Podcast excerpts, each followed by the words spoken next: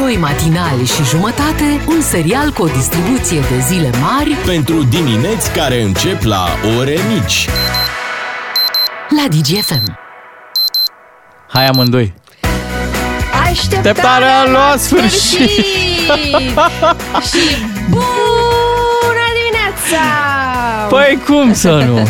Um, Suntem Beatrice Ghiciov și Bogdan Ciuclaru, astăzi uh, fără Bogdan Miu, adică și azi fără Bogdan Miu. dar cu ziua de luni. Da. E bine că a venit. Mă gândeam, zic, păi, trebuie să le zici la oameni vestea nasoală că e ziua de luni. Dar fără de- ziua de luni nu poți să povestești la muncă, de exemplu, ce ai făcut în weekend. Normal. Uh, nu poți să câștigi cardul de carburant de la DGFM. Și nu poți să te bucuri de emisiunea ta preferată, doi matinal și jumătate. A, a, a, uh, vă mai zic un secret, asta așa, ca să stați alături de noi uh, cât mai multe ore cu putință, undeva până în ora 9 o să fie o cântare cum n-a fost și nu mai este decât numai în poveste. O să fie ceva senzație aici la DGFM, atât vă zic. O să ni se umple studioul și o să avem o mică petrecere, practic. Da, uh, o dăm și pe cultură dacă vreți. Uh, Ieri uh, s-a petrecut uh, ceva senzațional în România. A fost ziua națională Brâncusi. Brancusi. Brancusi. Uh, N-a fost ziua lui Brancu, să nu... Ziua națională pe cultură. um, uh, Ai stat în coloană? Ai fost la masa tăcerii? Ai făcut ceva? Poarta sărutului? Doar poarta sărătului, da. Ai făcut niște poarta sărut, Da. ce drăguț, ce drăguț. Uh, Ți-ar plăcea să dăm un telefon uh, să aflăm așa cam cât de mare și cât de mișto a fost Brâncuș? Normal. Pe ea, hai să sunăm. Dezvoltă mai multe personalități ca să nu vină cu mâna goală la radio. Hai că-s gata! No, hai! No, dar când? Acum, măi! Unguru Bulan la DGFM. Ca să știi. Îi spunem bună dimineața, vorbim cu Pirania Cremenișan, influencer de serviciu, despre cât de influent a fost domnule Brâncuș pentru cultura noastră. Bună dimineața, matinalii! Să știți că pentru noi Brâncuș a fost influencerul zero. Deci om avea noi acum mai mulți uh, follower, dar el a fost primul, respect. Be, cât de influent a fost Brâncuș? Mega influent. Deci giga influent, n-am cuvinte. A avut atâtea lucrări mișto, man, și acum știi ce e păcat? Că el a făcut poarta aia a sărutului așa, a făcut-o simbolic, știi? Și acum toți iobagii se pupă sub ea, toți agricultorii, man, dar nu doar că se pupă, le umblă mâinile pe tot felul de locuri, nu e ok, știi? Și eu mă uit la ei gen, aveți un pic de respect, măi, că omul a murit, nu fiți mârlani. E, e, și e masa tăcerii aia, e genială, de fapt, că știi că e o, e o utopie, de fapt, aia. Că eu când mă adun cu fetele la masă, noi nu tăcem o secundă, știi? Deci aia e mișto, că e pe dos cumva, super deștept brâncuș, super tare. Dar spune-ne, ce sculpturi ți-au plăcut cel mai mult? A, deci multe, dar de exemplu, uite, domnișoara Pogani, fată impecabil, deci arată așa de perfect și fără filtru, fată. Mie nici cu trei filtre nu-mi stă fața așa de întinsă cum îi stă. Deci, doamne, ce... Așa, bine, și evident e prințesa X cu forma aia, știți voi, mișto, foarte mișto. Fă, dacă nu știți, googleiți Prințesa X, deci când văd femeile sculptura aia s-a terminat, fată. S-a luat curentul, gata, e... Deci era super feminist Brâncuș și știa ce le place femeilor. Că, de exemplu, uite și coloana infinitului, eh, eu mă tot cert cu iubi așa, pe mărimi. Că el tot două, că 24, că aha, eu da, da, da, în visele tale, el tot insistă, după care îi arăt coloana infinitului și îi zic, taci din gură, țărane, uite aici. și când o vede, mm, mucleț, gata, tace ca un prung la biberon. Mersi, Brâncuș, am terminat. Dar tu ce crezi? A fost apreciat suficient la vremea lui sau îl apreciem mai mult acum? E, păi îți dai seama că dacă tă- trăia acum, hmm, eu l-aș fi super apreciat. Deci a fost cel mai șmecher sculptor care a fost și... I-a lipsit din păcate un cont de Instagram să-și promoveze lucrările. și avea barba aia, era atât de... Era sexy Brâncuș, era așa rugged, ca un lumberjack. Ce mai? Pentru mine a fost ar fi fost în trending tot timpul. I-aș fi clar, îți venea să-l mănânci pe pâine, e super cute. Titi Brâncuș. i-ar fi. Crezi că ar fi avut mai mult succes dacă rămânea în România? Nu știu ce să zic, man, că uite, și eu puteam să plec și am ales ca proasta să rămân aici și uite ce fac. Mă străduiesc cât pot, pun 20 de story-uri pe zi și Riciu tot uh, ca orașul ăla din Croația e, în fine. și pe Brâncuș îl mega apreciez că el a plecat în Franța, fată, nu l-a spart parcări sau furat de traininguri cum fac alții și Adidas. El clar, a- el a mers la muncă, pe bune, de adevăratele și știți povestea aia cu marele sculptor francez Auguste Rodin care l-a invitat să lucreze la el în atelier și după doar două luni Brâncuș a plecat de la Rodin și a plecat spunând, e un citat celebru acum, "Uh, nimic nu se poate înălța la umbra marilor arbori. Mamă, frate, cât de frumos! Deci asta merită un story, uh, citatul ăsta. Și știți că avea dreptate?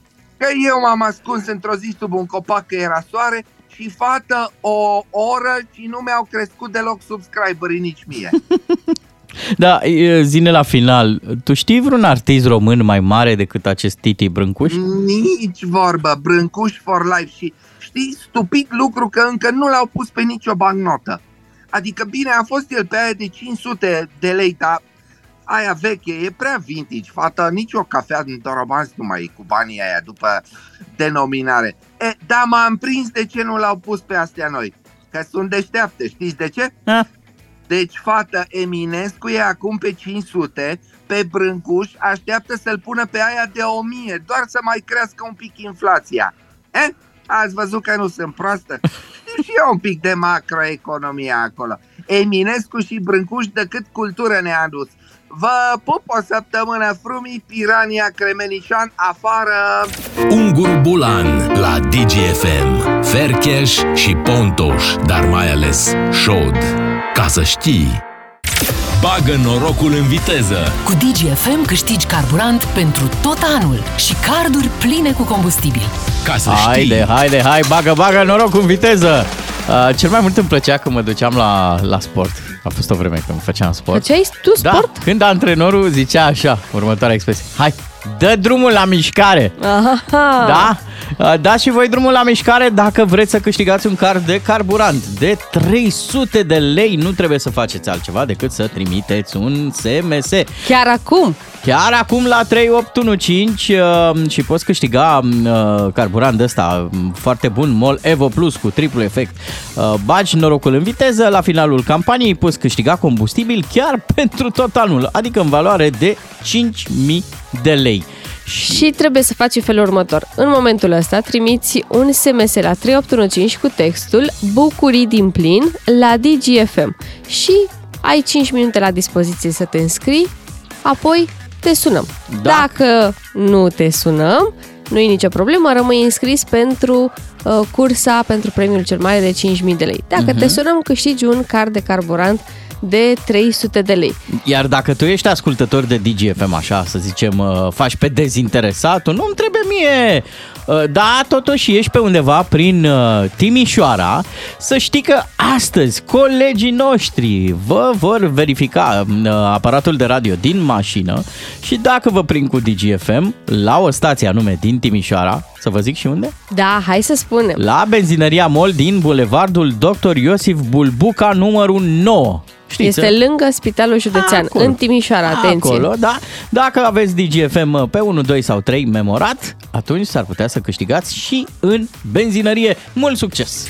Cu doi matinali și jumătate câștigi o bună dimineață la DGFM. esențialul zilei. Ne-am concentrat ca să cuprindem cât mai mult. Cum face, mă, Alex Velea? Aua, aua, frățiuie!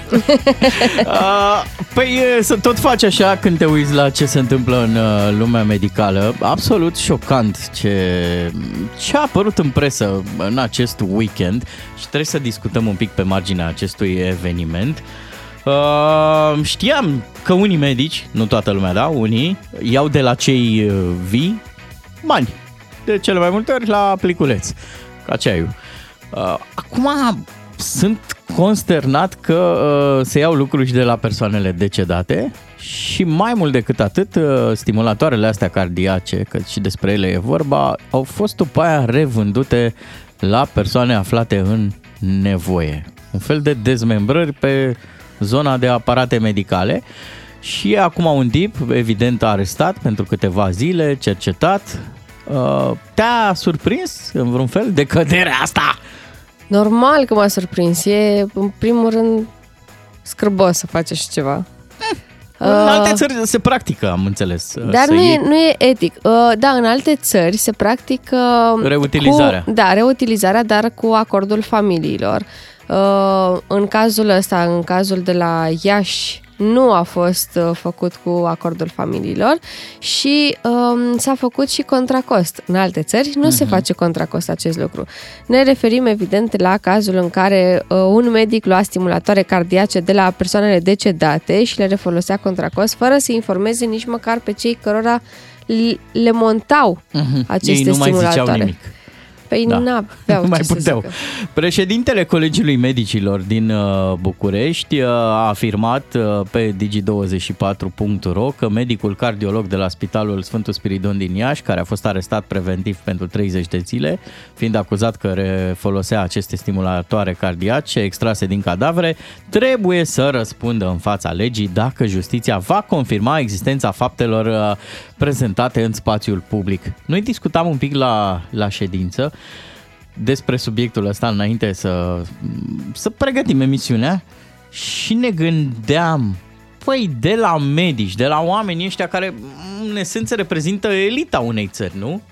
Da. Te așteptai la asemenea... E, e un singur om, hai să E un nu singur om, generalizăm. Da, e medic, adică e... Da, e un singur e om. cadru medical. Ca și cum uh, nu ai voie să generalizezi unul la Mm, mână. n-am voie, n-am voie. Și Așa uh, e ca și cum un om de radio face ceva urât și apoi toată breazla uh, oamenilor de radio este acuzată. De nu, acord. nu e frumos Eu să n-am facem voie asta. să generalizez, ei au voie să facă niște lucruri. El. Vezi cât de nedrept e? Deci noi nu avem voie să generalizăm. Vai ce păcat! Mare aș putea eu să fac. Dar pe de altă parte, cât de rău am ajuns noi ca oameni așa să... Câte de parte putem merge pentru mama lor de bănuți? Foarte departe Foarte în cazul departe. unora. Da. Uh, și destul de trist. Dacă vreți uh, să vă dăm și ceva pe, pe veselie, pe bucurie, se întâmplă niște lucruri tare mișto la, la Timișoara. Am avut uh, Facebook-ul plin de întâmplări de acolo. Au fost oameni, au început evenimentele dedicate faptului că Timișoara e capitală culturală europeană. Așa este și, um, cum ai spus și tu, a fost plin, plin ochi pe acolo. Uh, Chiar și colegul nostru, Lucian Mândruță, era de joi seara acolo, era pregătit uh, pentru evenimente și sper că anul ăsta o să fie unul foarte bun pentru Timișoara, că um, turiștii străini în primul rând vor veni să descopere ce are mai bun uh, Timișoara de oferit și că noi, românii, vom alege măcar un weekend odată în anul ăsta să vizităm Timișoara pentru că aparte de uh, faptul că e un oraș minunat, acum cu atât mai mult are mai multe de oferit în anul ăsta special. Și ca să ne iubească timișorenii, o să spunem că a arătat mai bine ca Sibiu. Nu mai compara, fiecare a fost oraș are frumos. farmecul lui. Așa e, a arătat mai bine. Mențin, mențin. Și hai Confeti, să- umbreluțe, teatru stradal, a, a fost ceva, o, o frumusețe. Și hai să ținem uh, uh, esențialul ăsta pe vești bune, Te rog. pentru că uh, nu știu dacă îți mai amintești de bebelușa din Siria care s-a născut printre dărâmături după cutremur. Da, cea pe care foarte mulți uh, greșesc, doreau să o răpească, nu? Sau nu, să o nu, adopte? să sau... o adopte. Au fost Ceva, mii da, a de fost- cereri de adopție după ce uh, a fost viralizat cazul ei. Micuța a rămas fără familie, uh, dar, adică fără părinți, fără frați, uh, dar uh, vestea bună vine de la mătușa și unchiul ei care au adoptat-o. Ce drăguț, în deși, familie. Da, deși fetița fusese numită inițial Aia, care înseamnă miracol, um, noua familie i-a dat numele Afra, după mama sa. Am și o veste bună, cu care chiar uh, mi-aș dori să încheiem acest esențial. A ajuns un colet la Mangalia Și ai putea zice, bine ciuclaru, de-aia nu mai am eu plovor pe gât că a ajuns coletul la Mangalia. Așa. Da, dar e vorba de un colet transmis uh, cu ajutorul poștei și uh, care colet a ajuns la Mangalia după ce în prealabil a fost puțin prin Mongolia. Oh, doamne! Da. Da, cunosc oamenii aia care scriu aul cu o bucliță sus, de pare că e un O. Băi, grijă mare, da, acum nu știu exact unde e vina, la cine a scris uh, Mangalia astfel încât să înțelegea Mongolia sau la cel care a citit. A, da mă, Mongolia! Normal, aici aproape, lângă, lângă Constanța. Uh, zice așa la presă. Deși distanța dintre București și Mangalia este de doar 260 de kilometri și se poate parcurge în câteva ore, poșta a reușit performanța de a duce un, cap, un colet din capitală la malul mării în șase luni. Mă, a reușit? A reușit, dar E o veste exact bună. cum ai zis și tu, nu știa cui a fost vina. A celui care a scris sau a celui care a citit. Mhm. Emoții mari pentru cei care au de trimis la Craiova, Cracovia, Austria, Australia, Corect. Sau Periș, Paris. Micu Periș, da, uh, Tulcea, Turcia, Corect. Transilvania, Pennsylvania. Oh, Oh. doamne, ar, ar traversa oceanul. Aveți mare grijă. Uh, Anglia, Angola, hai, hai, hai, hai, că e mult. Da, da, Georgia, Giurgiu. Asta e se pe poate. acolo. Da. Asta se poate. Bine, și clasicul Bucarest, Budapest. Și Iran, Irak. Da, poftim. 7 și 19 minute, cam ăsta a fost esențialul. Uh, S-a terminat și meciul m, cap de afiș, uh, FCSB cu 1-1. Craiova, da, 1 la 1, dar știrea nu e legată neapărat de scor, ci de gazon.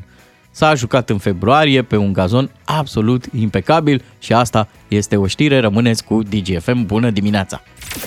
Asculți doi matinali și jumătate Deci, aproape 3, la DGFM. ca să știi. Bagă norocul în viteză. Cu DGFM câștigi carburant pentru tot anul și carduri pline cu combustibil. Ca să știi. Eu mai aveam un sfert, un sfertuleț la carburant în Hai că-ți dimineața ajunge. asta. Da, e bun, e bun pentru... Până acasă și înapoi? fac două, trei zile. Da, Dus întors asta serviciu zic. casă. Uh, Dar pentru un câștigător din această dimineață lucrurile se vor schimba, cu se va duce către full. Către Laura din Târgu Mureș. Bună dimineața și felicitări! Bună dimineața! și Bună mulțumesc tare mult! dimineața! Bună dimineața! Cine este cea mai fericită câștigătoare? Eu, eu, eu, eu, eu. Și astăzi, așa, luni, să începem. Ce faci, măi, Laura? Mă, cum te-ai trezit tu așa norocoasă în dimineața asta? Nici eu nu știu, n-am câștigat niciodată la niciun concurs și în dimineața asta, ascultându-vă, am mers să las copiii la bunici. A, așa. Deci a venit uh, plinul ăsta, așa, Ok. din tot sufletul. Am lăsat copiii la bunici, la 120 de kilometri și acum mă duc la lucru. Wow! Da, da, diseară cine e Da. acasă fără copii? E toată săptămâna! Uhu, Yay! N-ai petrecere! Deci, da. Laura, îți mulțumim tare mult că îți petrești timpul. Știi ce onoare e și eu. pentru noi că avem astfel de ascultători? Mulțumesc și, și eu mă simt foarte bine, chiar mi-ați veselit. Și dacă nu câștigam, era perfect că vă ascult și prin semnal peste tot cu voi. Ai o super energie, rămâi în continuare cu DGFM, mulțumim, iar Mulțumesc. vouă tuturor vă urăm mult succes la concursurile viitoare. DGFM și MOL România îți alimentează dorul de ducă în fiecare zi. Ca să știi. Mulțumim, Roxana Horchidan, pentru știri. Cumva sunteți în mișcare, mm-hmm. pentru că în acest caz punem și noi banii în mișcare să vină la voi în buzunar. E mai ușor să pui banii în mișcare când știi că tot ce iubești e protejat. Emisiune sponsorizată de BCR pentru o Românie inteligentă financiar. Salut și bine ai venit la Banii în Mișcare! Săptămâna aceasta revenim la finanțele personale pentru a prezenta contextul macroeconomic, evoluția din ultima perioadă anului trecut și perspectivele pentru 2023. Foarte important, cum ne afectează toate acestea viața de zi cu zi. Așa că trecem direct la cifre. Începem cu inflația care a accelerat pe finalul anului trecut la aproape 17% și practic percepția poporului s-a dus chiar mai sus de acest uh, nivel, respectiv uh, 30%. Este media dintre prețurile de la RAF și cele de la poarta fabricii, uh, respectiv uh, prețurile producției industriale. Salariul mediu la nivel național a crescut cu doar 12%,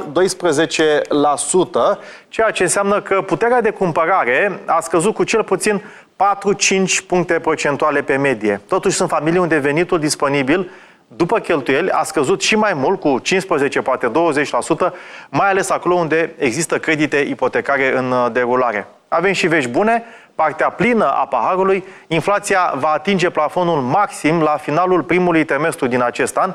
Ne așteptăm ca rata anuală a inflației să intre pe o traiectorie de scădere rapidă în perioada imediat uh, următoare, începând cu martie 2023, dinamica acestea beneficiind de prelungirea schemelor de plafonare a prețurilor electricitate și gaze naturale până în martie 2025. Astfel ne așteptăm ca rata anuală a inflației să se situeze în apropierea nivelului de 10% la sfârșitul anului 2023, anul curent, pentru ca la finalul lui 2024 inflația să ajungă aproape de pragul sau sub pragul normal de 4%. Haideți să vedem ce se va întâmpla cu dobânzile. Cel mai probabil Banca Centrală va continua uh, o creștere marginală a dobânzii de politică monetară până la 7,25, chiar 7,5%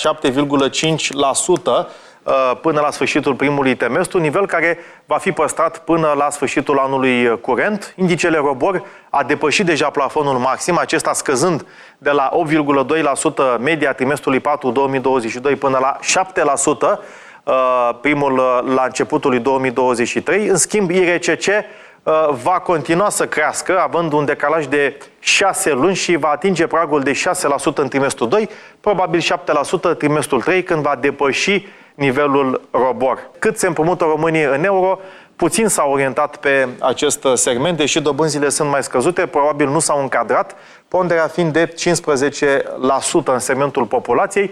Uh, unii bănuiesc că și-au dorit refinanțarea temporară a creditelor în euro, dar, așa cum am recomandat la banii mișcare, dar probabil nu s-au încadrat din cauza plafonului, uh, gradul de îndatorare fiind 20% pe uh, valută. Situația este diferită la companii, unde ponderea creditelor contractate în valută este undeva la 45%, așa că, pe total, 30% din creditele acordate sectorului privat, populație și companii, este în uh, valută și statul se împrumută foarte scump, ceea ce pune presiune pe deficitul fiscal. O să vedem mai multe despre toate acestea în episodul următor, analiza veniturilor și cheltuielilor din execuția bugetară.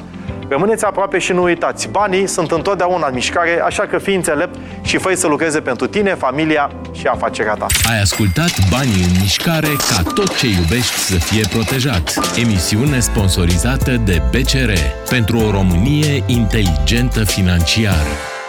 Bună dimineața de la Beatrice și Ciuclaru, 7 și 41 de minute. Știți că noi nu avem niciun secret aici la radio. N-avem? Păi nu mai avem. Ne expunem cu totul, nu? A, bineînțeles, viețile noastre sunt aici pe masă. De exemplu, coleguța noastră, Beatrice, avea, avea un renume, o reputație Zicea Beatriceps, nu? Da, Beatriceps. Ai abandonat, l-ai parcat, păi, nu știu, a nu, rămas... Nu mi-am zis eu, mi-au zis niște foști colegi Aha. și, uh, na, cumva s-a cam dus porecla asta. Da, era pe masculin așa și pe răutate, nu? Da, da, da. Beatriceps. Răutatea a rămas, masculinul... Mm, pe mm. culturism, pe astea, nu? Beatriceps. Da, da, da. Culmea a apărut într-o perioadă în care nu mergeam la sală. Acum că merg la sală, mm-hmm. nu. Da, eu o să vin în întâmpinarea ta și o să te ajut, o să-ți uh, îmbunătățesc uh, reputația. O, oh, Doamne! Da, vreau să-ți dau o altă poreclă. Să-ți dau și eu un nume care să rămână în istoria radioului. Ok, dar ce are Beatrice? Păi Beatrice așa e... Mm, mm. Nu-ți place? Da, bine e am văzut, simplu. zice lumea prințesă Beatrice. Cam an, nu o să putem Sau ține... Bea. Bea. Mm, mi se pare mofturos asta. Nu e mofturos. Am, Drăguț. Uh, uite, eu le propun și ascultătorilor un joc la 0774 601 601 să-și facă un nume, o poreclă din ce au mâncat ultima dată. Și zic și de ce. Pentru că am văzut o poză la tine pe Facebook. Așa. Tu erai toată topită... mm, Toată un zâmbet, toată o fericire. Da, băgată într-o farfurie și în farfurie erau așa cartofi prăjiți, Mulți cartofi mulți prăjiți. cartofi, uh, cu brânză, cu mentă, cu... De care? E, Erau cu parmezan, cu pătrunjel și cu străi. Da, și ceea ce practic ne-a atras nouă atenția era acolo și un burger uriaș. Cheeseburger. Un cheeseburger, da? Da. Drept pentru care, stimată colegă Beatrice, m-am gândit, începând de astăzi, să zicem burgerita. Ah, ce drăguț! Da, cred că mi se potrivește. Există margherita? Da, da, corect. Există? De ce Și n-ar exista? burgerita. Da, Beatrice Burgerita. Accepti? Da, accept. E ok. Bine, la 0774 601 601, eu nu vă întreb ce ați mâncat. Voi îi spuneți sub forma acestui joc. Uite, eu aș fi ciuclarul Suparu. Mm, ai mâncat o supă? Da, pe care chiar am făcut-o. Oh, ce drăguț! Da, da am ieșit în oraș Cu la, la burger. Tăieței sau cu Băi, îți zic, găluște? n- n-am avut nici tăiței, nici găluște, Păi dar și am cum ai improvizat. făcut-o? Atenție. Așa? Ia zi, mi-ai făcut perișoare. Din niște paste am făcut tăiței. Ah, e ok. Da. Merge, merge. Ciuclarul păstarul. Da, improvizarul. Prăzarul. Prăzarul, Ca să fac da, praz, da. Ar merge, Bun, da. nu? O să citim și alte nume. Um, Aș mai vrea să vă dau, pentru că nu mai pot să țin asemenea secrete, uh, și o informație în legătură cu ceea ce urmează aici la DGFM. V-am zis că facem o petrecere pe total neașteptată. Da, ce facem acum? Dezvăluim? Gata? Cred că ar trebui să dăm un indiciu și rămânem în zona asta culinară. Să le zicem oamenilor cine o să cânte aici la DGFM în foarte, foarte scurt timp. Ok. Te prinzi de la prima Da, clar. trompetă.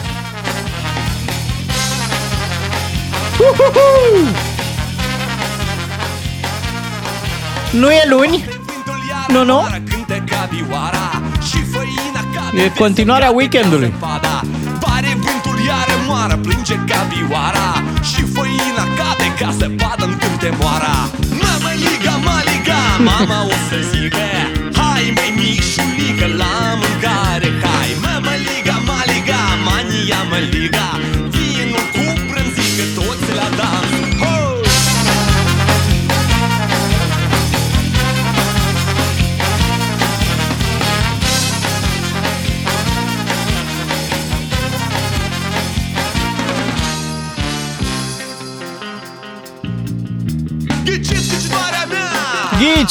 cine cântă? Ghiciți ghicitoarea mea! Azi la DGFM! E foarte simplu. Ce se naște înfășat?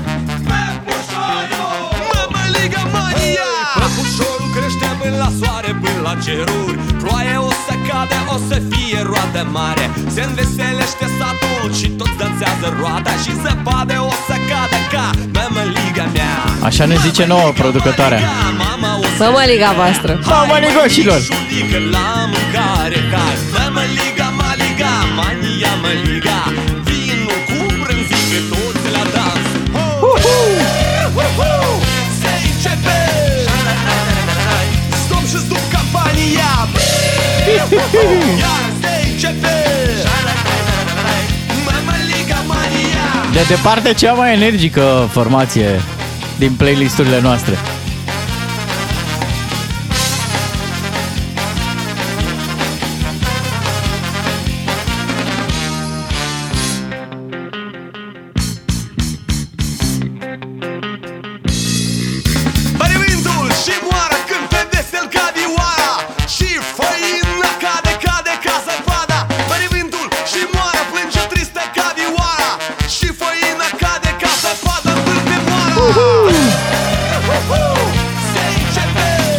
Început să sosească mesajele la, la DGFM. Ce spun Pe ascultătorii? George îl mai cheamă și Somonaru. Ah, ce frumos! Mai Somonaru, dar ăștia nu par păstrăvi. Păstrăvarul. Ne desprindem greu de melodia asta. nu? Da. Dacă v-am făcut poftă de zdubi, o să avem ceva mai târziu aici la DGFM. E bucurie, nu? Normal că este. Orice cântare live este o bucurie. Mai ai Aici în senzația- studioul DGFM. Mai ai senzația de luni? Eu nu mai am. a dispărut. Păi nu știu cum o să facem, că noi aducem o petrecere care în mod normal are loc vinerea și mai avem dita mai săptămâna în fața noastră, ciuclare. Cred că tu vrei să pleci acasă Așa. după emisiunea de astăzi și să te mai întorci lunea viitoare. Așa îmi pare mie. Da, avem și cântare, avem și petrecere, avem și o întâlnire cu Radu Paraschivescu. O să m, dezbatem aici uh, lucrurile importante. A fost și meciul ăsta de pe arena națională. Avem foarte, foarte multe lucruri de făcut, dar mai avem de dat și niște carduri de carburant. Iar pentru ele mergem la Timișoara. Rămâneți cu DGFM. DGFM este online non-stop. Hai să fim prieteni și pe Facebook, Instagram și TikTok. Dimineața pe răcoare. Te-a prins, a? te-a da, prins? cum să nu? Vai, dar e trupa mea preferată. Uh, există termenul ăla, grupii. Da? N-am fost niciodată un grupii, dar dacă, dacă vreodată ar trebui să fac un drum, știi, să mă atașez de o formație, uh, cu Zdobin chiar mi-ar plăcea să, să merg cu mașina. Ce drăguț. Cu ei, cu Vița de Vie și cu Subcarpații. Cred că aș face un turneu super, super tare. Um, avem lucruri importante de făcut aici la DGFM, avem de dat și o petrecere, dar și un card de carburant plus mesajele voastre imediat. Flowers de la Miley Cyrus. Apropo de lucruri uh, aproape imposibile. Cum ar fi mă să vezi duet Smiley și Miley? Greuț, greuț. Ar da super bine. Da, Noi am făcut aici uh, la DGFM un joc, spunem ce ai mâncat fără să-mi spui ce ai mâncat, adică uh, fă-ți o poreclă. Spune-ne care ar fi porecla ta în funcție de ce ai mâncat ultima dată. Și ne-a răspuns Bogdan Perișoară. Ah, ce drăguț! Ei, da. Uh, mai avem pe cineva care se numește Cerealu. Cerealu, Cereale cu lapte, Da. măi, așa dimineață, bravo! Cerealul fără număr. Uh, mai există o poză, dar uh, aici trebuie să, să prelucrăm noi un pic, uh, să facem noi porecla.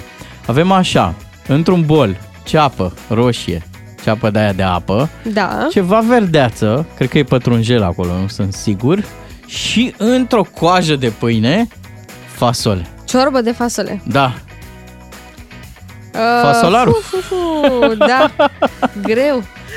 Pâinicarul fasolarul. Da, și acum că ne-ați făcut suficientă poftă, ne așezăm cu toții la masa tăcerii, nu de alta, dar ieri a fost ziua națională. Constantin Brâncuș, da. Da. Iar noi avem un corespondent pe probleme de brâncuși. Legătura imediat. Dezvoltă mai multe personalități ca să nu vină cu mâna goală la radio. Hai că-s gata No, hai No, dar când? Acum, măi Unguru Bulan la DGFM. Ca să știi. Îi spunem bună dimineața, vorbim cu Pirania Cremenișan, influencer de serviciu, despre cât de influent a fost domnule Brâncuș pentru cultura noastră. Bună dimineața, matinalii! Să știți că pentru noi Brâncuș a fost influencerul zero. Deci om avea noi acum mai mulți uh, follower, dar el a fost primul, respect. Be, cât de influent a fost Brâncuș? Mega influent. Deci giga influent, n-am cuvinte.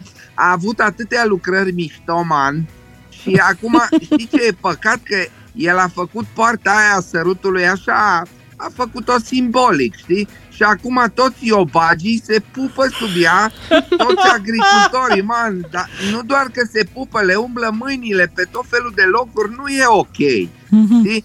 Și eu mă uit la ei gen, aveți un pic de respect, măi, că omul a murit, nu fiți mârlani. E, e, și e masa tăcerii aia, e genială, de fapt, că știi că e o, e o utopie, de fapt, aia. Că eu când mă adun cu fetele la masă, noi nu tăcem o secundă, știi? Deci aia e mișto, că e pe dos cumva, super deștept brâncuș, super tare. Dar spune-ne, ce sculpturi ți-au plăcut cel mai mult? A, deci multe, dar de exemplu, uite, domnișoara Pogani, fată impecabil, deci arată așa de perfect și fără filtru, fată. Mie nici cu trei filtre nu-mi stă fața așa de întinsă cum îi stă. Deci, doamne, ce...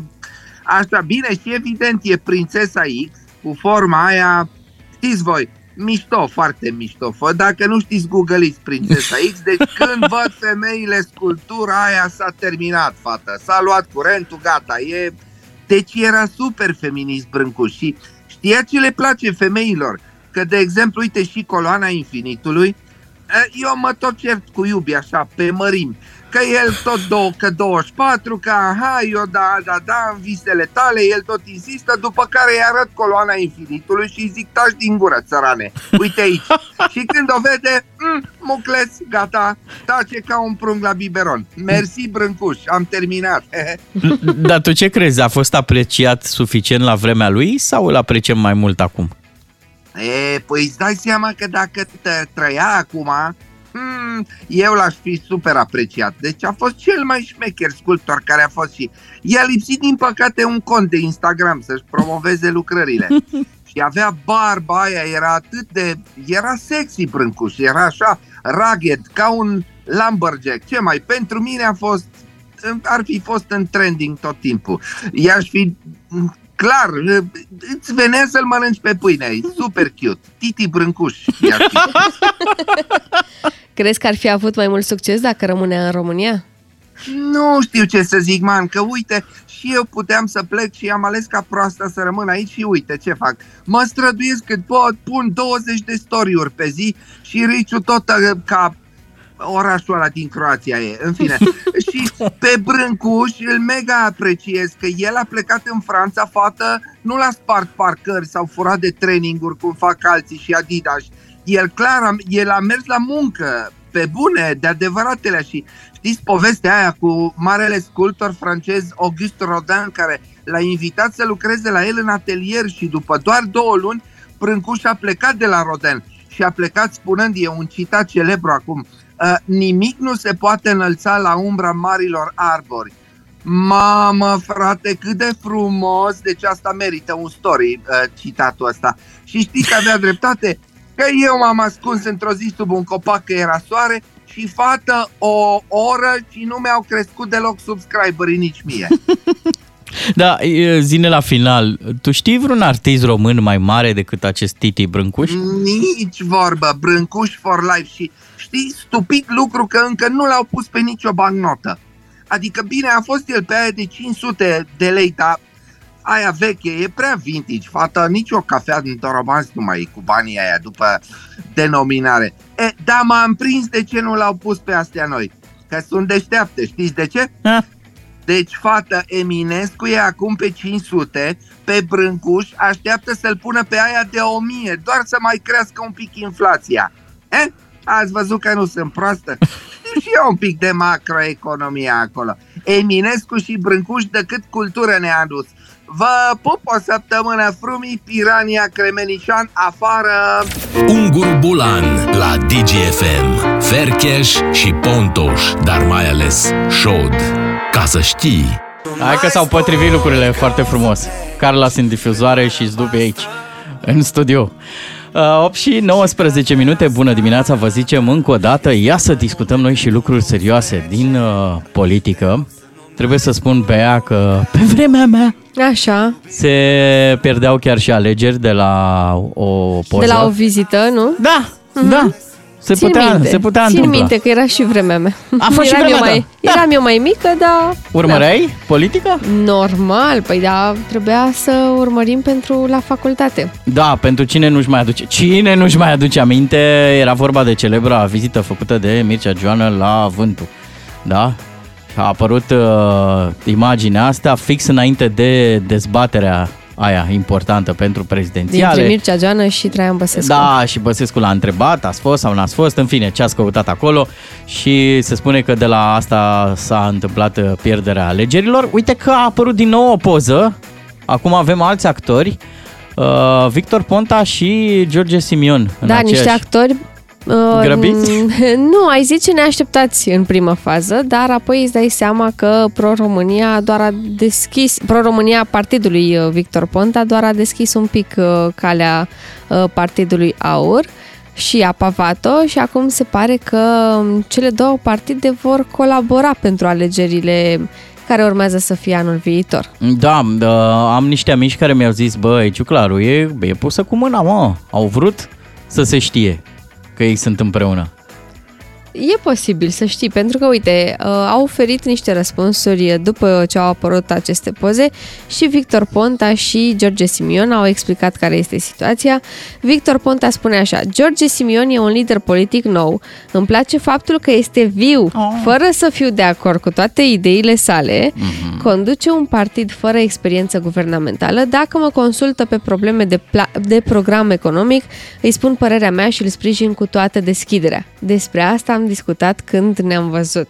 Ia auzi mă, zici că e la coafor. Hai să mai tundem un pic uh, suveranismul și naționalismul, să-i mai luăm un pic din perciuni. Pe de altă parte, George Simion spune așa, ne-am întâlnit pentru a discuta teme economice pentru viitorul program de guvernare AUR, pentru că ei deja se văd la uh-huh. guvernare, da? Domnul Ponta nu își mai dorește o candidatură la următoarele alegeri, în schimb, pentru actul de guvernare e, sfătu- e dispus să ne sfătuiască. Deci, Victor Ponta vine consilier, Consultant, nu? da, pentru normal. AUR. Ok. 8 și 22 de minute, gata cu politica, dezbatem detaliile astea, intrăm așa în profunzime cu Claudiu Pândaru, poate cu Florin Negruțiu săptămâna asta. Până atunci însă vă anunț că în scurt timp vin aici la DGFM știrile și avem și marea petrecere pe care o tot anunțăm. Ia să ne strângem noi foarte, foarte mulți pe Facebook și să facem un live de Facebook de la mare. Toată România pe DGFM. DGFM. Cei doi matinali și jumătate sunt și pe Facebook DGFM. Like,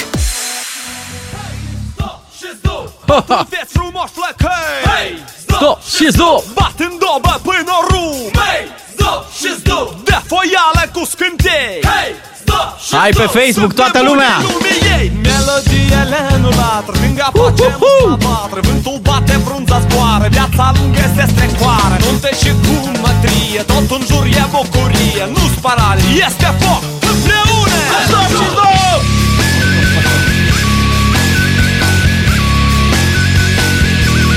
Uhu! Bună dimineața! Hai și pe Facebook-ul DGFM, că suntem live acolo. A doilea. Adică a fost bună dimineața toată lumea, a fost uh, da, piesa Zdubii Bateți Tare și eu acum Așa. cu plăcere aduc aminte cum noi cu trenulețul Da, și noi da. în București am venit aici și am uh, uh, făcut primul contract cu A&A Records. Eu. Ia uzi. Da, și noi am lansat primul al- album uh, în România, Zdubii Bateți Tare. Hardcore moldovenesc. Cam așa se promova. Nu, nu, nu, da, nu, Hardcore a- moldovenesc a era fost primul, era album, primul, da, da. dar așa luam noi contact. Uh, formația asta e din 94, dar senzația mea e că sunteți în ADN-ul petrecerilor noastre de când existăm noi, românii. Foarte bine. Nu ok. cred că există petrecere fără zdopi. Aducem bucurie în lume. Ce faceți? Neața! Bine, ați venit! trăim, uh, mergem cu avion, cu trenuleț, cu căruța, dar înainte.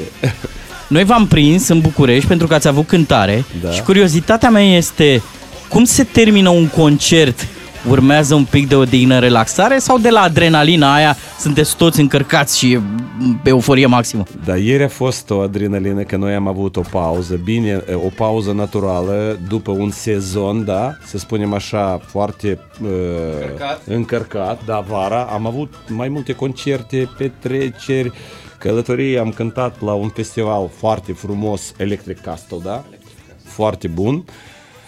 Și după anul nou am avut uh, vacanțe de iarnă, pe urmă pauză și după o pauză bună e foarte greu de între din nou în uh, ritmul uh, da.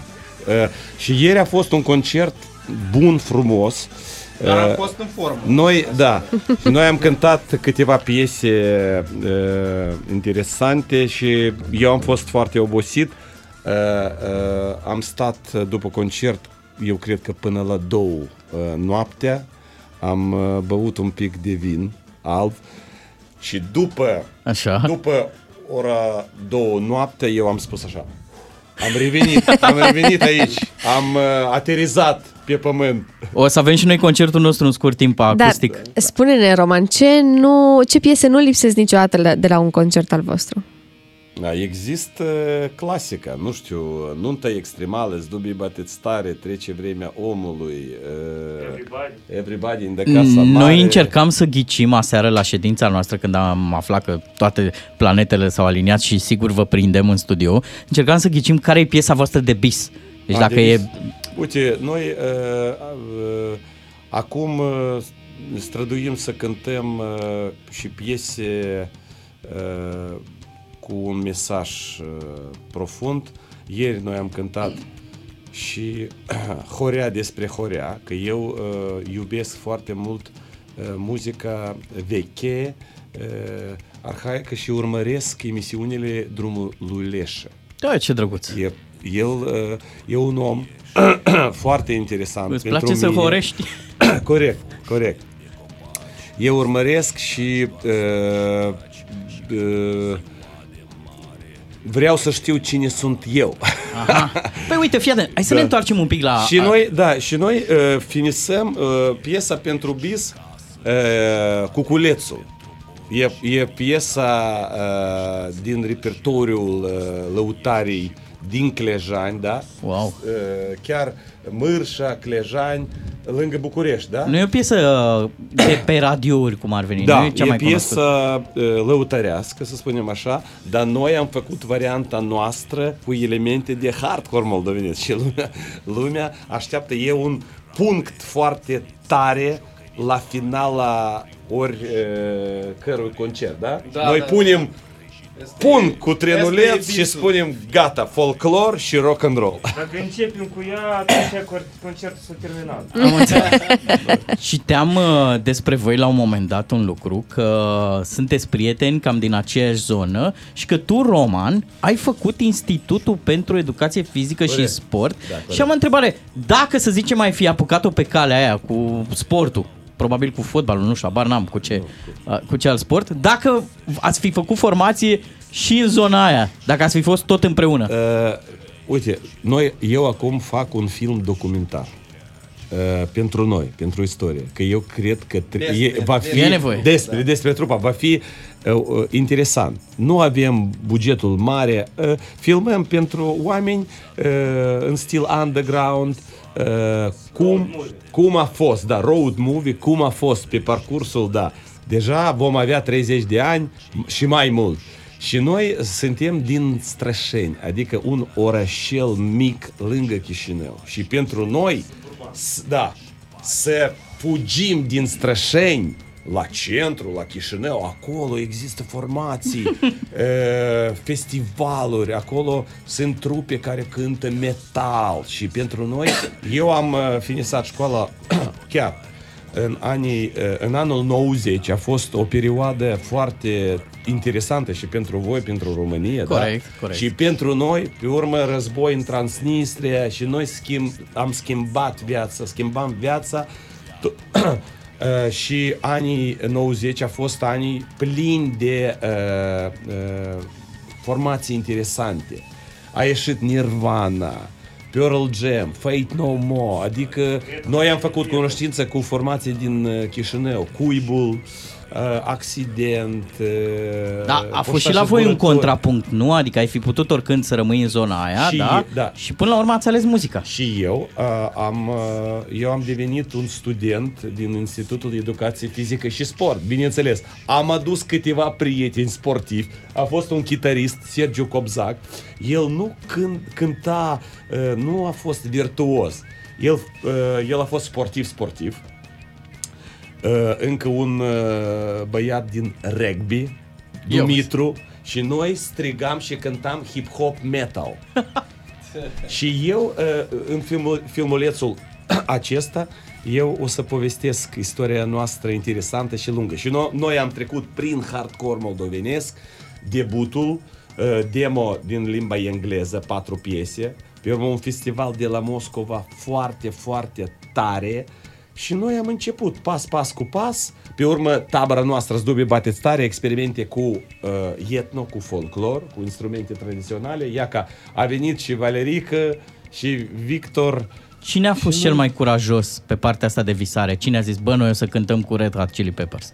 Atât de șmecher o să ajungem. A fost Mihai, el, el e muzician, muzician Bravo, și el Mihai. e conducător nostru muzical și compune muzica, face aranjamente și uh, eu am fost așa, juma, juma sportiv, juma muzician, dar Mihai, el, dacă el o avea bani, cumpără chitara. Am înțeles. Uh, El nu a avut nimic, nici un apartament, el uh, muzician 100% a fost. Artist. Da, artist. Devotat. Și când credeți că o să fie gata filmul și o să-l lansați? Nu știu, noi nu avem, uh, adică, un deadline. Mhm.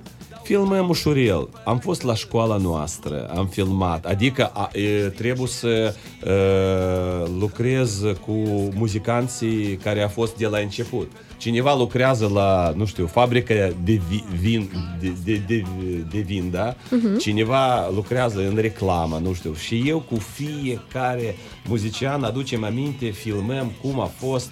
Uh, Eu cred că va fi o, o poveste foarte sinceră și interesantă pentru toți. Uite cum vă primește lumea pe Facebook. Bună dimineața, frumoșilor, cei mai tari sunteți. Aici se referă clar la voi ca formație. Bună dimineața tuturor. Vă salută toată lumea, avem și piesă, facem petrecere, ne strângem live pe Facebook, toată lumea. Ce cântăm în dimineața asta? Uh, noi am venit să vorbim mai mult uh, aici. Facem Așa. o improvizație, nu știu. Avem un, uh, o, o piesă, să spunem așa, Marșul Optimist, cu care noi am început uh, anul acesta, da? Este o piesă foarte simplă. Noi v-am difuzat cu trenulețul la greu aici la DGFM, adică, ați avut super difuzări. Da, încă nu cântăm la concerte, adică cum noi facem arta noastră. Andrei, cum facem arta noastră? Adică facem totul spontan. Ok? Cineva, da, da, cineva aduce, nu știu, un fragment muzical, versurile și... Ne vedem cu voi la Londra, în Bruxelles, A, urmează va fi, turneu. da, va fi, va fi câteva concerte, o serie de concerte. Londra, iaca, adică uh, 18 martie Bruxelles a fi, va fi un concert mare și 19 martie Londra, Club Ballroom. Va fi și festivalul Rock Mărțișor la Chișinău, dacă ceva Super tare. veniți cu formația Cuibul. Și pe parcursul eu cred că vom facem uh, un spectacol mare cu prietenii noștri, uh, formația Alternosfera. Poate m, vara sau toamna. Hai să dăm un play acum, imnul optimist. Da? Imnul Pentru că avem optimist, nevoie da. într-o dimineață de luni, zdop și zdop. Uh, la DGFM. Make love not war, hardcore și rock and roll, folklor și rock and roll. Imnul, Muzica. Imnul optimist. Hai, let's go. O improvizație acustică. Călătorule, oprește pasul, iubi, continuește Din Moldova poposește, sufletul se odihnește. Oameni mulți din lumea mare, de la munte, de la mare Vă poftesc de pe tot locul, stop și stop, un loc și rocul Hai, să ne fie bine și frumos Să coboare soarele mai hey! Și lumina între noi să stea Să ne fie oapede și ea. Hei!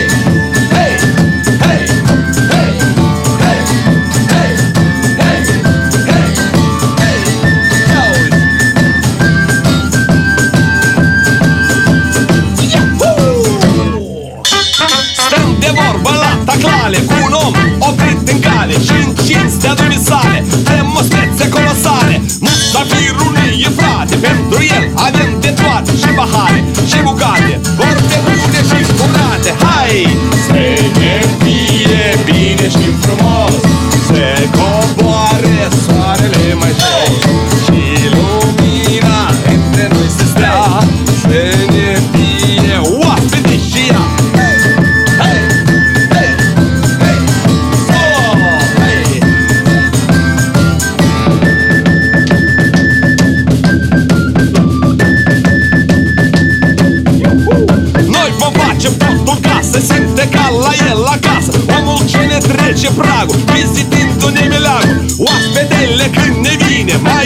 aprinsă e lumina Dulce e butoaie vinul, apa e mai cristalină Hai să ne fie bine și frumos Să coboare soarele mai jos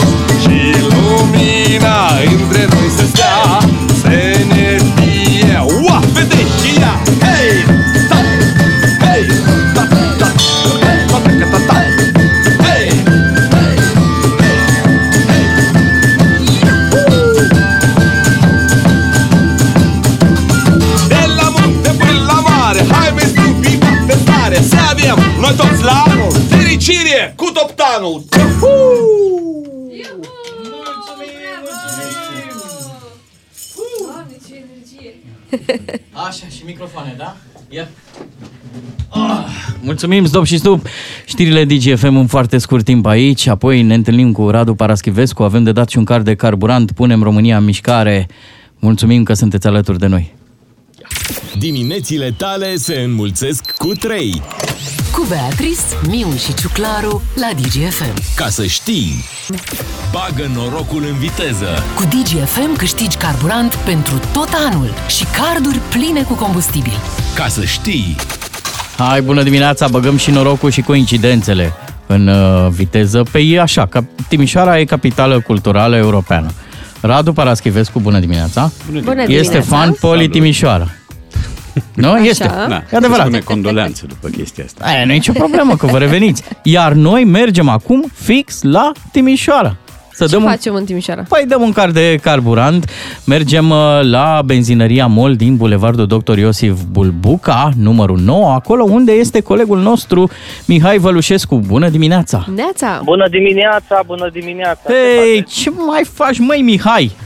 Uite, ascult DGFM, poate primesc și eu ceva card de carburant. Te trecem aici pe o listă, e destul de... Deci număr de ordine 1453. Ești, Perfect. ești aici pe, pe lista noastră. Spune-ne dacă ai întâlnit câștigători DGFM. Am întâlnit câștigători DGFM, ca de fiecare dată trebuie să știți că la Timișoara aveți o bază solidă de ascultători. Chiar am fost abordat când m-a văzut un domn cu hârtiile în mână și a zis sunteți de la DGFM și am zis "Mm, nu știu ce să vă zic, a dat la maximum, a dat la maximum radio și a zis vă ascult, vă ascult numărul 1 și am zis bine! Foarte frumos! Ce drăguț! Foarte frumos! Și unde au mers? Unde au mers cardurile de carburant? Cardurile de carburant au mers la doi domni. Primul dintre el uh, a fost foarte, foarte emoționat pentru că a spus că nu a câștigat nimic în viața lui și uh, era foarte, foarte bucuros că a câștigat acest card de benzină, iar cel de-al doilea a mers tot la un domn, că doar domni am văzut în această dimineață să alimenteze, data trecută am avut și doamne. Uh, Domnul a fost uh, cel mai mare fan uh, înrăit al doilea DGFM, care a spus că și data trecută la campanie ne-a căutat, dar nu ne-a mai găsit pentru că deja am epuizat cardurile. Am înțeles. Mulțumim tare mult pentru ajutorul acordat. Data viitoare, săptămâna viitoare, mergem într-o altă stație de carburant și asta mi-a plăcut cel mai mult. Cei mai mari fani înrăiți. Înrăiți-vă pe DGFM, stimați ascultători. Imediat revenim la discuția cu Radu Paraschivescu. DGFM și MOL România îți alimentează dorul de ducă în fiecare zi. ca să știi, Radu Paraschivescu vine la DGFM pentru un început de zi ca la carte. Bună dimineața, Radu Paraschivescu. Bună dimineața! Neața! Cum e, cum e corect? Îmi cer scuze sau îmi prezint scuze? Bun, uh, pedanții, printre care cred că mă număr, ar spune prezint scuze pentru că a cere înseamnă a solicita. Aha. Da? Deci dacă cer scuze cuiva, înseamnă că îi pui în vedere că e bine să se scuze în fața ta. Merge Da, și, ca un, să- și un la, îmi cer scuze, îmi prezint scuze la? Uh, Dacă vrei să scapi neapărat, spui mă scuz, Ok. îmi cer iertare. Da. Și ai scăpat. M-am agitat dimineața asta. Zău? Da, Bea, uh, vorba Cer mea. scuze la Bea, nu? Hai de mine. Uf, trebuie să respir. Da, Da, e cu- util de obicei. Da, Um, Radu, uite, fii atent, uh, am fost un pic dați peste cap de dimineață, așa, așa am început noi ziua la Esențial, cu povestea asta cu, cu medicii și am mereu în cap diplomația cu care tu mereu zici, domne, dar stai așa că nu e vorba de toți medicii. Dar nu e vorba de diplomație aici, asta e realitatea. Da, chiar e realitatea Da. și a accentuat-o și președintele Colegiului Medicilor din București. Mhm. Și a făcut un apel la opinia publică să nu generalizăm, pentru că este vorba despre un caz pe care toată Breazla îl condamnă și de care toată Breazla na, se dezice până la urmă pentru că nu îi reprezintă pe ei. Să-l pe prezentăm medici. pe acest caz pe scurt, foarte pe scurt. Un medic cardiolog, nici nu-i dăm nume, de la Spitalul Sfântul Spiridon din Iași, a fost arestat preventiv pentru 30 de zile. Uh, Ce îi se impută e faptul că ar lua dispozitive, ar fi luat dispozitive Stimulatoare, medicale da, de la persoane decedate și le-ar fi vândut, e termenul potrivit? Da. le-ar fi dat, da, altor pacienți contra unor sume de bani. Da. Să ne oripilăm și cât? Sigur că e cazul să te oripilezi, pentru că, negeneralizând, situația arată urât, pentru că faci bani uh, din suferința, bani iliciți din suferința unor oameni, îi expui unor riscuri. Uh, Aici trebuie să țin cont și de declarația avocatului, care mi s-a părut stupefiantă. Deci, dincolo de fapta medicului, mi s-a părut declarația avocatului, un fel de corolar. El a zis, uh, ce nu s-a spus este că se salvează și vieți. Păi Și ce faci vieți. un medic? Da. Ce faci un Da, medic? cam asta are fișa postului. Da. Uh, salvează vieți, în orice caz asigură o stare uh, de sănătate mai bună Mhm. prin, prin mijloacele permise. Uh, prin urmare, da, trebuie să ne oripilăm, trebuie, nu să ne oripilăm, dar trebuie să ne revoltăm în fața acestui tip de a-i trata pe pacienți și în fața unor încălcări flagrante nu doar ale unor legi, ci ale unor principii și ale unor norme morale. Uh, un alt medic, care și-a păstrat anonimatul din ce înțeleg, a vorbit chiar despre profanare de cadavre. Oh. Uh, da, da, da, este o declarație pe care am citit-o azi noapte. Um, prin urmare, tu smulgi de acolo stimulatorul, da, uh, și îl plantezi al cuiva. N-ai voie să faci așa ceva. În primul rând, ar trebui, după știința mea, să te împiedice niște proceduri. Există un circuit procedural acolo care presupune bifarea anumitor căsuțe și nu poate, adică nu e o cutie de smochine sau de alune pe care să o muți dintr-un loc în altul. Aici există niște rigori. Uh, în plus, uh, oamenii ei au fost puși în pericol. Deci cei cărora li s-au montat noile stimulatoare au dat declarații cum că au fost cât paci să curețe. Că Wow. departe de a le face bine, povestea asta le-a făcut rău. Eu sunt de acord cu Bea ce spune că noi aici, mai ales la, la radio, nu ar trebui să generalizăm, dar fix asta se va întâmpla, adică nu putem să ne prefacem. Adică Oamenii vor pune ștampila pe, pe medici și, într-adevăr, unde e un semn de întrebare e că te aștepți de la oamenii care Medicii în general au pregătire, da? Sunt uh, intelectuali, sunt... Uh, Bogdan, dacă faci așa, nu mai ești strop de încredere în nimeni din rasa umană, dacă generalizezi, da? Pentru că există și brutari ticăloși, există Corect. și pantofari ticăloși, Corect. există profesori violatori, da, da? m- medicii, în mod normal, fac parte din elita unei țări, da? Sunt oamenii da, cu... și profesorii. Uh, Cei acuzați de hărțuire sexuală, de pornografie infantilă De plagiat, și așa mai departe, da. de plagiat, fac parte din elită, la un loc cu medicii. Generalizarea este teribil de periculoasă. Uh, Păcatul știi care e?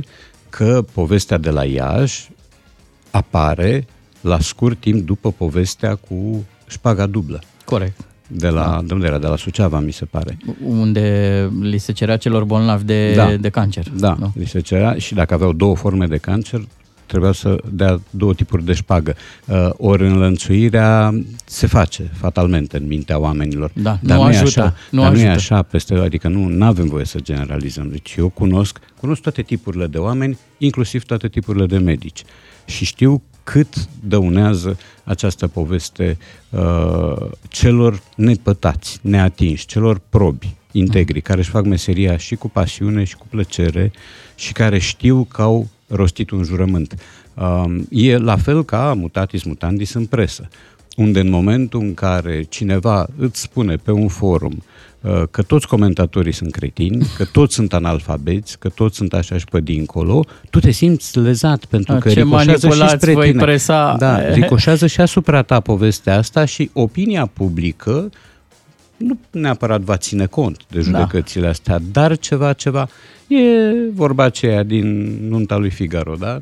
Calomniați, calomniați, ceva tot rămâne. E, uh, prin urmare, de asta sunt periculoase generalizările și data trecută am vorbit despre acel medic care l-a scos pe colegul nostru Cristi, Cristi Pătrășconiu, l-a scos din moarte. L-a Da, scos sigur, din moarte. sigur. El Există era și cu o excepții, formă da. de COVID care nu-i mai dădea nici 1% șanse și totuși el își face acum meseria în continuare. Și Da. medicul de la Elias și uh, Cristi al nostru. Sunt oameni care își dedică viața, se mută efectiv în spital și fac sacrificii știu. uriașe. Da, aici Mhm. sunt de acord. Să aplicăm deci clișeul să avem încredere în justiție? Ca să Um, închidem povestea? Ar trebui să avem încredere, încredere în justiție. Eu aș fi vrut să am încredere și în Ministerul Sănătății, de pildă, care a strălucit prin discreție în cazul ăsta. Nu știu dacă a Dar avut n-a avut niciun comentariu. niciun fel de comentariu, ceea ce e straniu, da? pentru că se petrece în curtea ta povestea.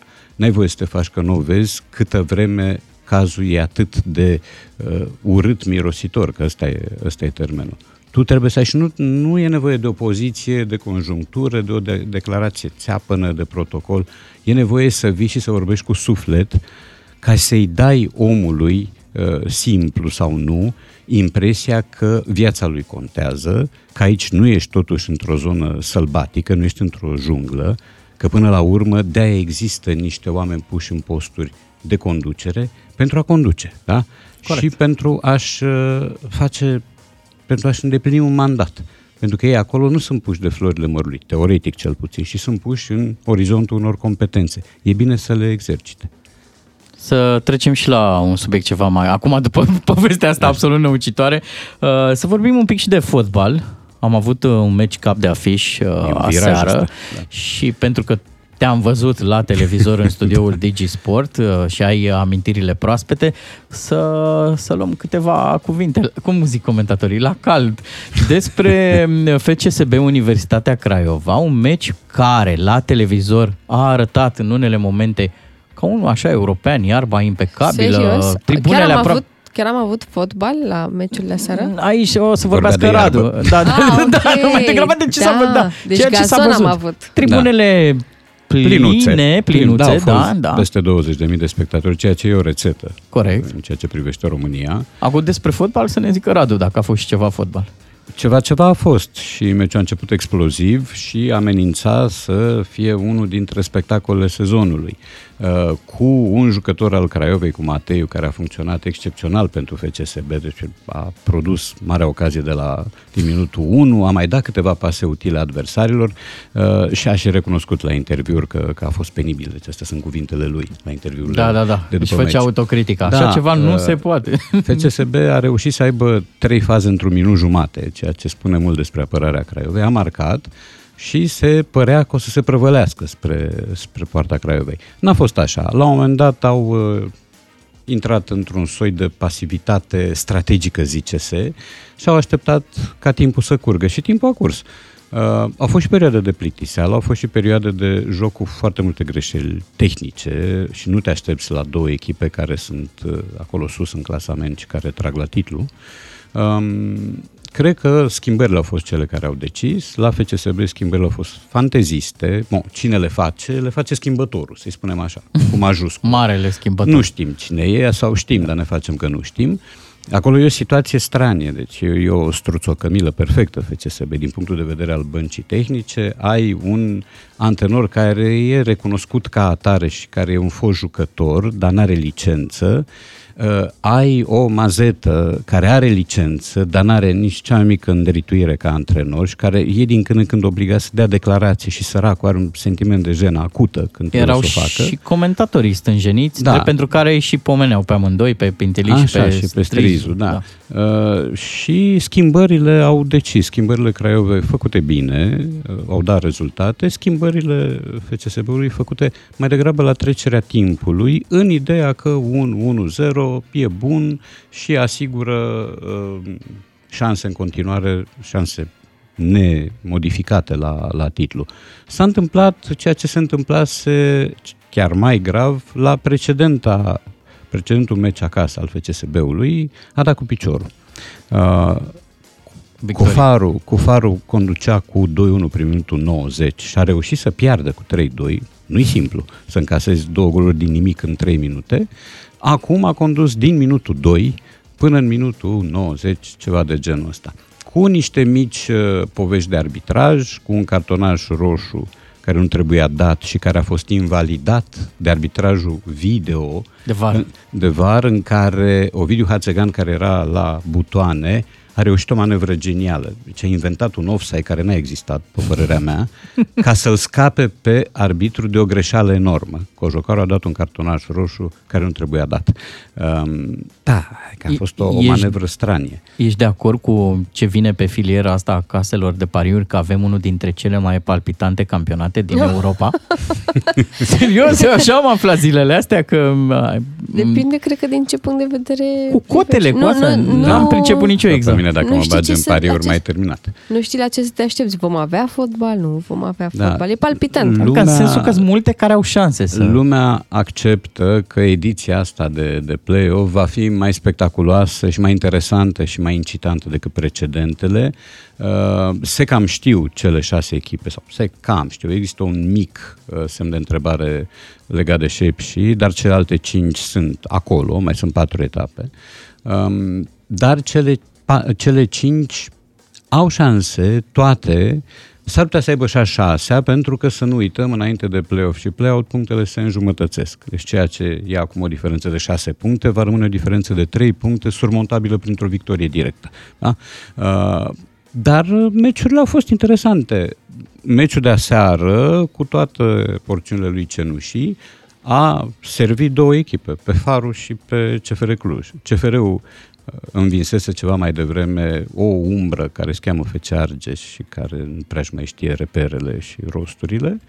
FC Argeș va juca acum cu FCSB. Uh, FCSB a mai plătit tributul unui lucru, uh, atitudinii ciudate a lui Darius Solaru, care a luat un cartonaș galben etapa trecută și n-a jucat aseară și lucrul ăsta s-a văzut. Uh, Dar a fost un meci cu, cu frison. Uh, N-a fost cu mari momente de, de explozie, cu mari spectacole, au fost și câteva dezamăgiri. Lazar, Ma- uh, Iovan Marcovici, de la care lumea așteaptă isprăvi în continuare, este un supraponderal talentat care își bate joc de calitățile lui și o face cu sfințenie, aproape meci de meci. Este un fotbalist foarte talentat, de o indolență cosmică și care nu poate co- fi convins de nimeni să se valorifice așa cum trebuie. Mulțumim, Radu. Trebuie să ne oprim și trebuie Da. să le arătăm oamenilor că putem și pe cultură, așa că după Ok.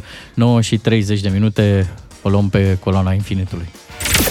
DGFM, la radio, dar și pe TikTok, Facebook sau Instagram. Ca să știi. Mulțumim, Roxana, pentru știri. Iată ceva și pentru pipota noastră.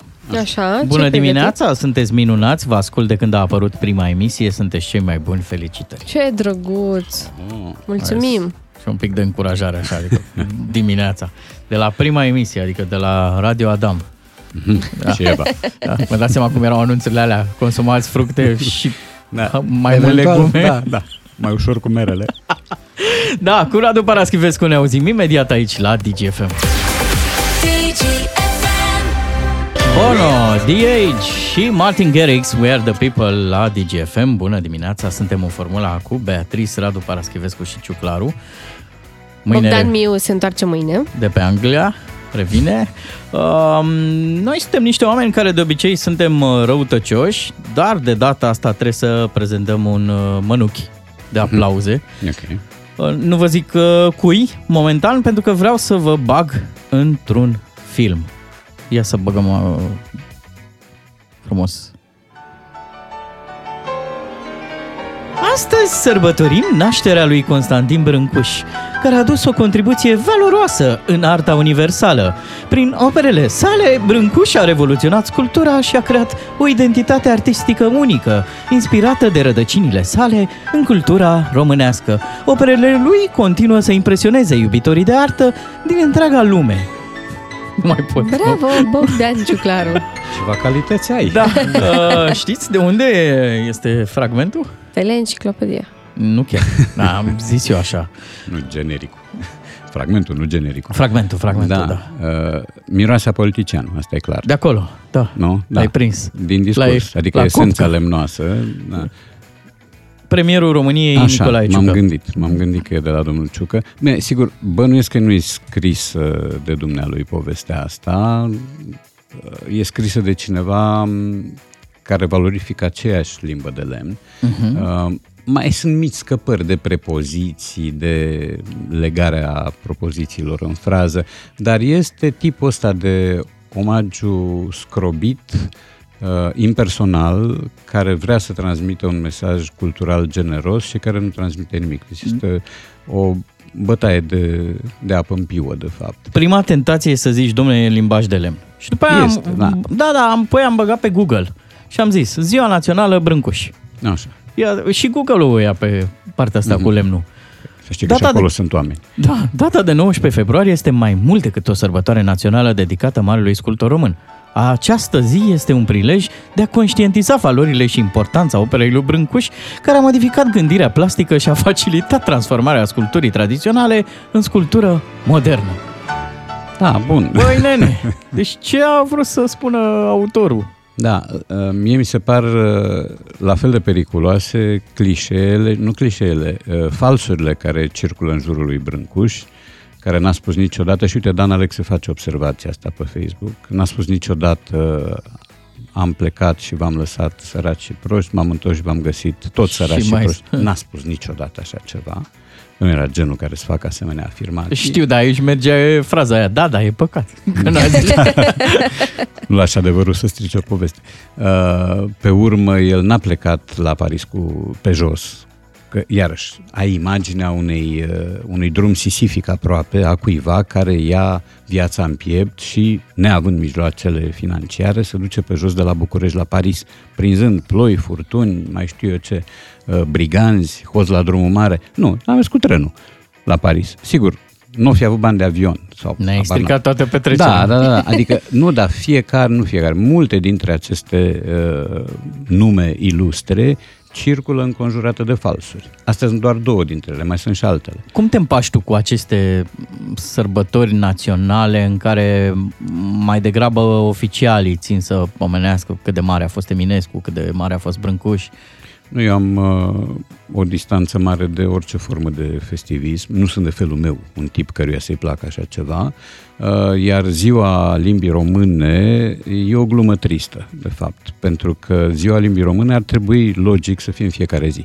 Nu de ziua nașterii lui Eminescu. Adică asta produce impresia că vorbim încheiați la toți nasturii frazei pe 15 ianuarie și în rest vorbește fiecare cum îl taie capul, ceea ce se cam întâmplă.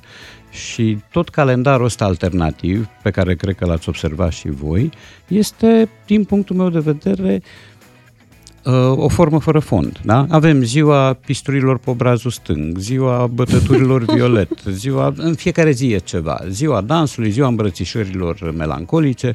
Uh, Da, e pe de o parte dorința noastră de a sărbători mereu ceva, de a ne colora viața, de a o face mai frumoasă, pe de altă parte intri într-un soi de formalism și într-un soi de manierism care până la urmă îți uh, strică viața. Să ai în fiecare, nu e sănătos să ai în fiecare zi un prilej de sărbătoare.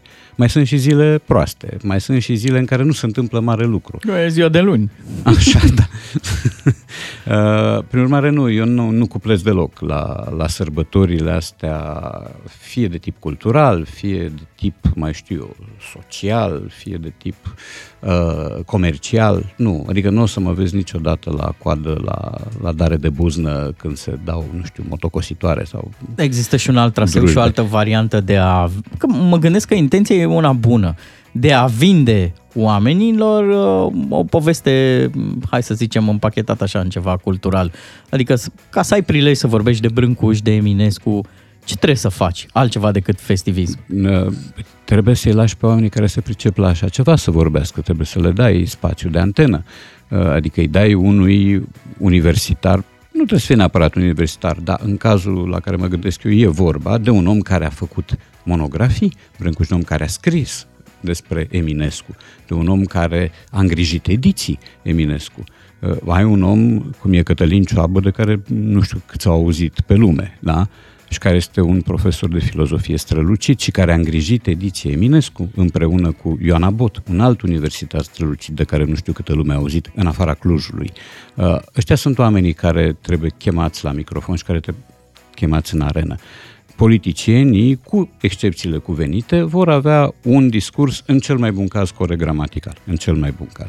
Și în rest vor spune niște sfinte banalități într-un limbaj lemnos, uh, nu vor reuși să ajungă la sufletul publicului și nu vor reuși să facă din Brâncuș, Eminescu, etc., uh, niște entități uh, prizabile și de care să te poți îndrăgosti dacă le citești sau le studiezi opera. Da?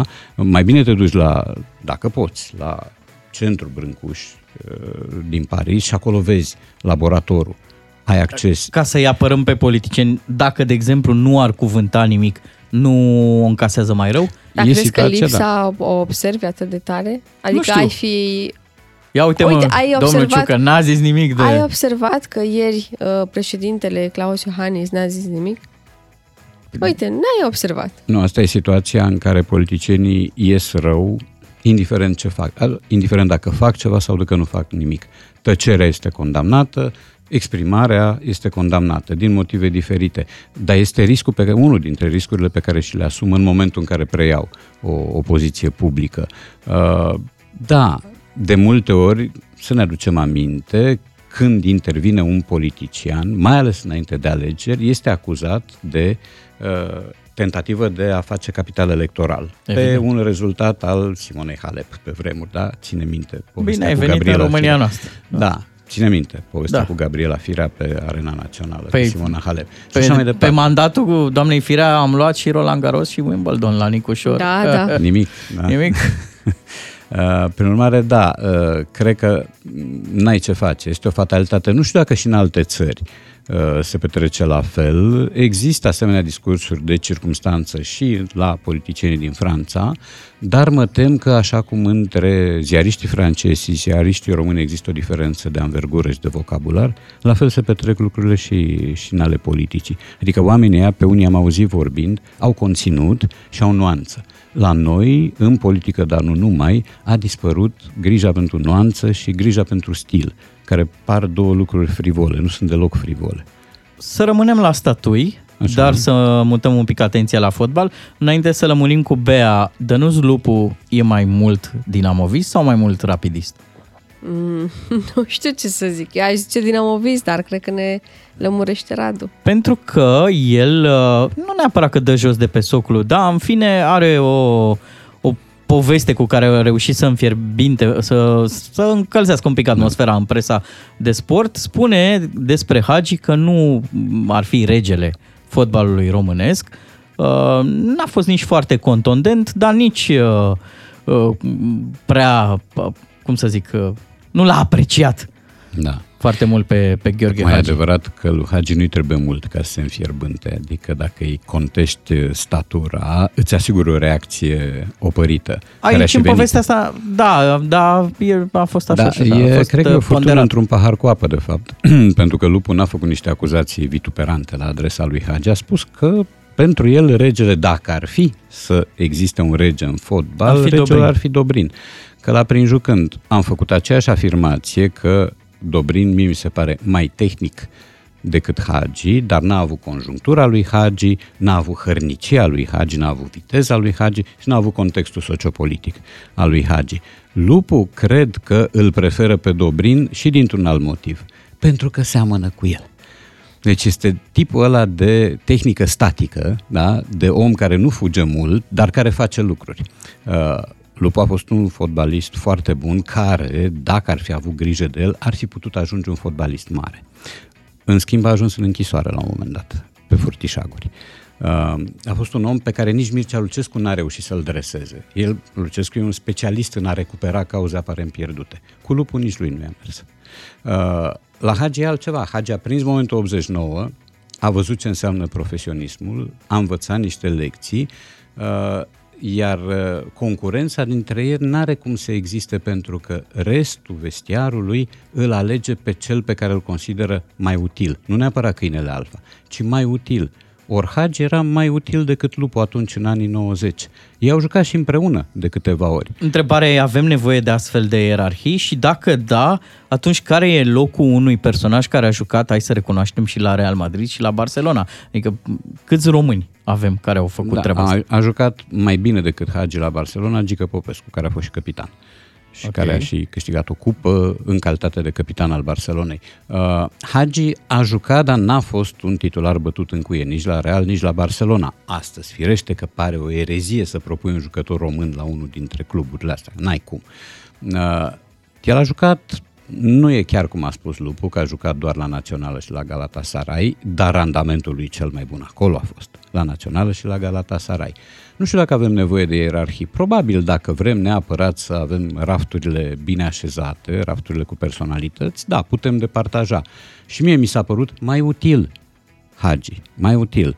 Amândoi sunt spectaculoși, au fost spectaculoși. Amândoi au fost niște jucători de viziune și clar viziune. Uh, amândoi au știut să dribleze. Um, la Lupu s-a văzut, cred, mai mult tentația de a juca și pentru public, de a juca uneori la limita persiflajului, de a ridiculiza, ceea ce se vedea și la Dobrin. Dobrin avea perioade și în amicale, dar și în meciurile oficiale, când voia să-și facă de râs adversarul, nu neapărat să-l depășească. Și cred că de asta um, Lupu îl preferă pe, pe Dobrin. Um, în ceea ce privește titulatura de rege, sunt de acord, nu există rege în fotbal. Deci rege, regele în fotbal, să zicem că o fi fost Pele la un moment dat, dar după Pele a devenit o metaforă ultra bătătorită. Da, o prințesă tot avem, o avem pe colega Da, Bea. în fotbal, Asta e clar. prințesa Beatrice și începând de astăzi și cu numele de Burgerita. Da? E... Așa, că, așa zici tu, da. E Este ok. nume de restaurant. Mulțumim tare mult, Radu. Faci tu finalul? Anunți că mâine vine Bogdan. Mâine așteptarea a luat sfârșit, Da. într-adevăr. 6.50. Vine, vine Bogdan Miu și ne reauzim la 6 și 50 de minute. Veți rămâne cu noi alături uh, până la ora 10 și... Uh, vă pupăm! Da. O zi și vă bună! îmbrățișăm. Când te naște, naște. dgfm.ro Tot ce este pe radio și un pic mai mult.